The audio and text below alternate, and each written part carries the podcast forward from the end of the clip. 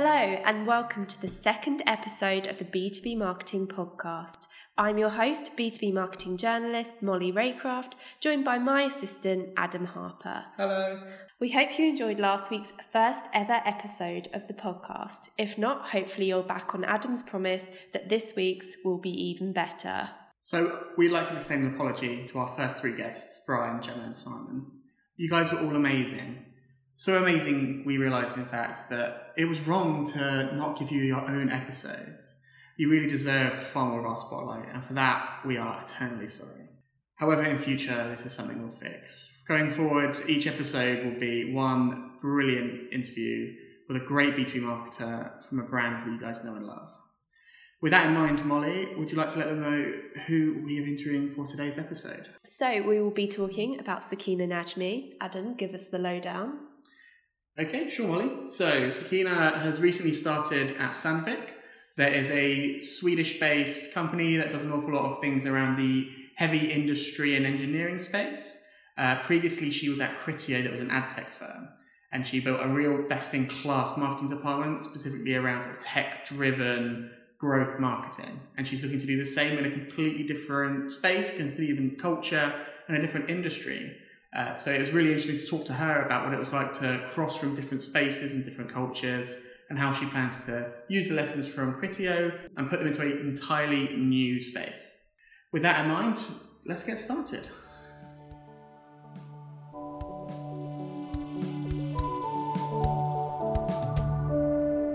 So, Sandvik, is it sort of mining equipment? Is that right? Or? Oh, wow. Okay. So, yeah, so we manufacture tools okay. for manufacturing, mining, rock technology, and a lot of things. Okay. Um, so they, they, they traditionally they have been doing a lot of hardware production, but now over the past couple of years um, they have embarked on the digital solutions for the manufacturing industries, and that's where I come in. So I lead the marketing for their software side of the business. So my question is, you've moved from a tech startup to a completely different heavy industry and engineering business, which is a people would see as a significant cultural change. Many marketers often stay in their zone of being a SaaS tech marketer or professional services marketer. What would you say to those people about the jump that you've made? Is it something you'd recommend? I would highly recommend. So I've been over the years, past few years, I've been in ad tech, and I loved ad tech while I was there, but uh, I wasn't willing to listen to the recruiter when they called me, to be honest. I was like, no, I'm not interested. And uh, they were like, just listen to us, like to hear out what we are saying and understand. And I was like, I know nothing about manufacturing. And when I started like looking into, had a few interviews, I realized that it's the marketing skills that are going to be transferable. Rest, everything is like, you know, I'm going to learn right? So I'm learning so much on a daily basis, and it's really keeping me, you know, motivated. Whatever I've done in the past, I am bringing that all and you know repurposing my knowledge for the, this particular industry and it's not it's very transferable right same thing building the brand doing events doing content marketing i'm building a growth team which i had at criteo so all of those things i'm doing again uh, but from a perspective of this is what's going to happen uh, if I take that to the manufacturing industry. There are differences, and I would say that that's the fun part of it. You, you strike me as quite an ambitious person that likes to get their teeth into something.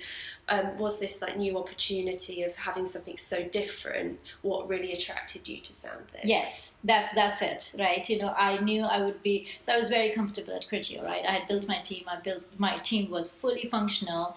They were like like performing really well. Everything was good, so I was I was relaxed. You know, I could do I could take holidays without checking my emails, uh, which is a big, big bonus. Yeah. I think something different is what excited me. Like, you know, so Sandvik is a very traditional company, 150 year old. Mm-hmm.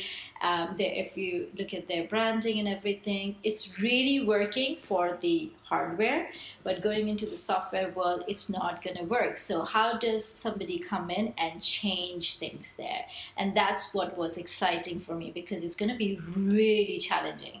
Like changing the mindset internally plus externally, changing the perception of the brand, all of those things are not going to be easy. So that's why I was like, okay, if it's not easy, then I'll try to do it.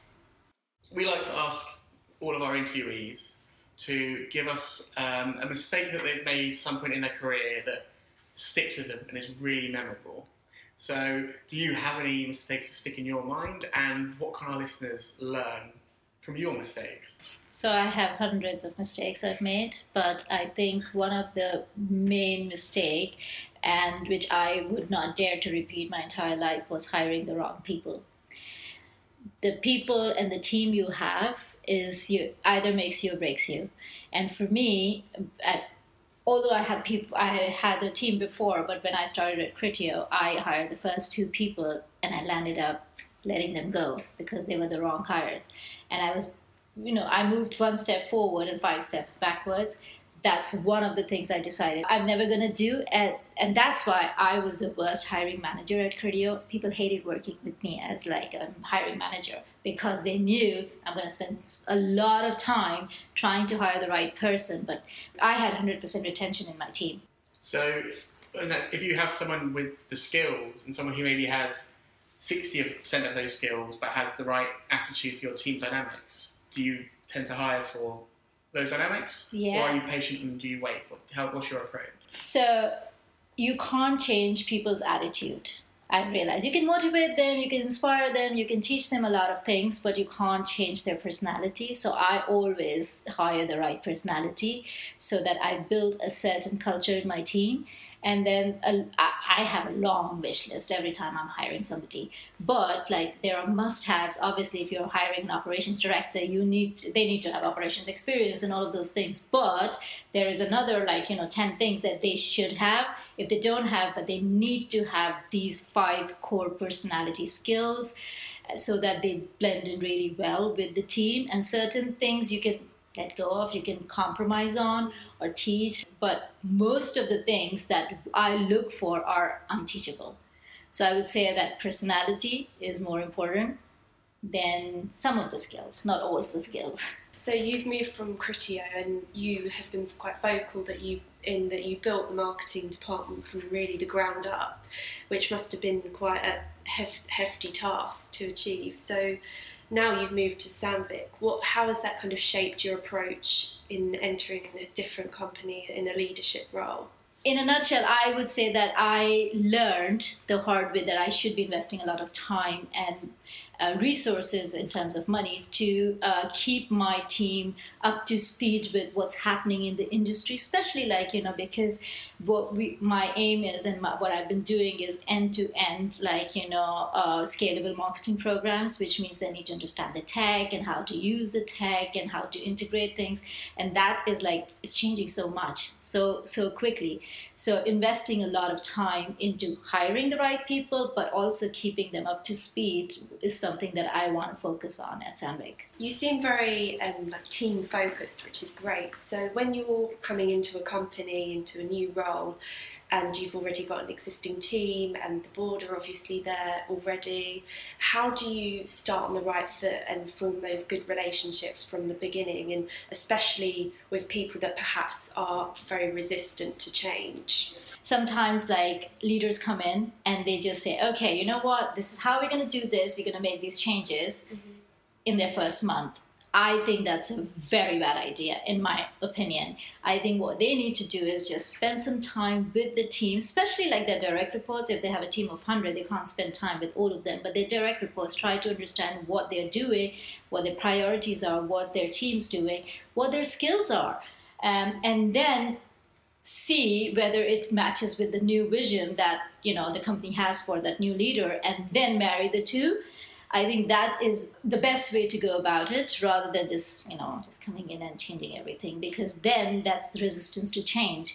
For me, it's a, it's not just about where you are right now, it's where you want to be. Five years time where do you see yourself? And i did that even though they, they, i built the team but i would still do that with my team every year. So every year as part of their pda process i would do their career development plan with them for the rest of the year understand from them like what do you want to do in five years time? Okay let's take a step back and think okay what what are the short term uh, achievements or goals or training or whatever you want to do and then what could be the long term and work with them. And every quarter we would have a, an hour with my direct reports to understand okay what did you achieve this this quarter? Mm. that kept them motivated as well. The leader is genuinely interested in not just me doing the job every day putting my head down 9 to 5 but also interested in my career. Yeah. so that's why like you know i started a mentorship program at criteo the first time I did that, I didn't even know I was starting a mentorship program. I just started looking for mentors, and it just turned out to be a program. And my team just stuck around because of that. They would tell me that we've never had a leader investing so much time and effort into our career. So we're just gonna stay and you know, we're gonna see how it pans out, which is great. And I didn't have to invest a lot of time to be honest. I just matched the two people and that's it. And they went on with it. So those little things like people do appreciate. And I think for a new leader, it's really important to understand what are the team dynamics and work with that rather than coming in and just you know making changes mm-hmm. from the start. So in that beginning stage it's really about kind of getting those small wins rather than just sweeping everything away and starting fresh and bringing in your own thing. Everybody's different right? A team is yeah. a team but everybody's an individual in the team. And you uh, my management style i don't have a management style. When people ask me what's your management style? I don't have one. I work with people according to their personality rather than according to my personality. Because i want different things from different people and if they're doing different roles, they think differently, they act differently, they have different skills. So for me, I can't manage all of them the same way. Yeah, there are certain principles you need to abide by, but in terms of like leadership, each person needs to be led according to them rather than according to me. That, mm-hmm. that makes sense. So, one other part of starting these senior roles is obviously your relationship with your counterparts outside of marketing, in particular seniors in more general roles. So, how do you build those relationships early doors to grant you the time and the patience to get these decisions right, where they are maybe expecting you to move faster and win quicker? How do you yeah. set those relationship boundaries? So I think the toughest is the relationship with sales, right? Because sales want everything done yesterday. And my first objective is to while building all those relationships with my boss and everybody else like just let's get married to the sales guy or the saleswoman because then your life is so much easier like so what i try to do is spend lots and lots of time with my sales team to make sure that i understand their priorities their objectives their challenges and then take a step back and then build my marketing around that rather than just me sitting in a room and saying, oh, this is how the other company does that. Let's just do it. Or this is how I did at Criteo. No way. The companies are different, people are different, priorities are different, challenges are different. So, what I want to do is just make sure that I understand. And once you start understanding, you have a win, right? Because then they feel, okay, I'm being listened to, and whatever is coming is going to be based on that. And it's always a consultative approach. Being humble about you know things um, works better works has worked better for me. And i've seen people also doing that because when it, when somebody new comes in everybody's trying to figure them out right? And it's it's the way you build your persona within the company your brand within the company. It's more like i'm a partner.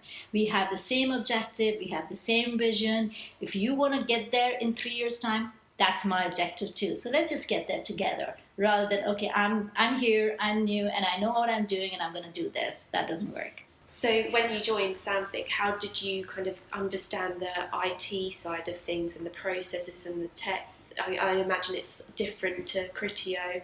How do you get an understanding of that? Is that just through talking to people and playing around with what you've got? Um, I'm still trying to figure that out, but I think it's it's both. It's a combination, right?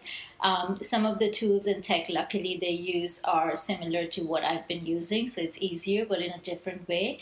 Um, some of the tech, like the CRM that we have, I was lucky enough that they didn't have a CRM. So I implemented it like day one. I was like, let's sign a contract because you cannot not have a CRM.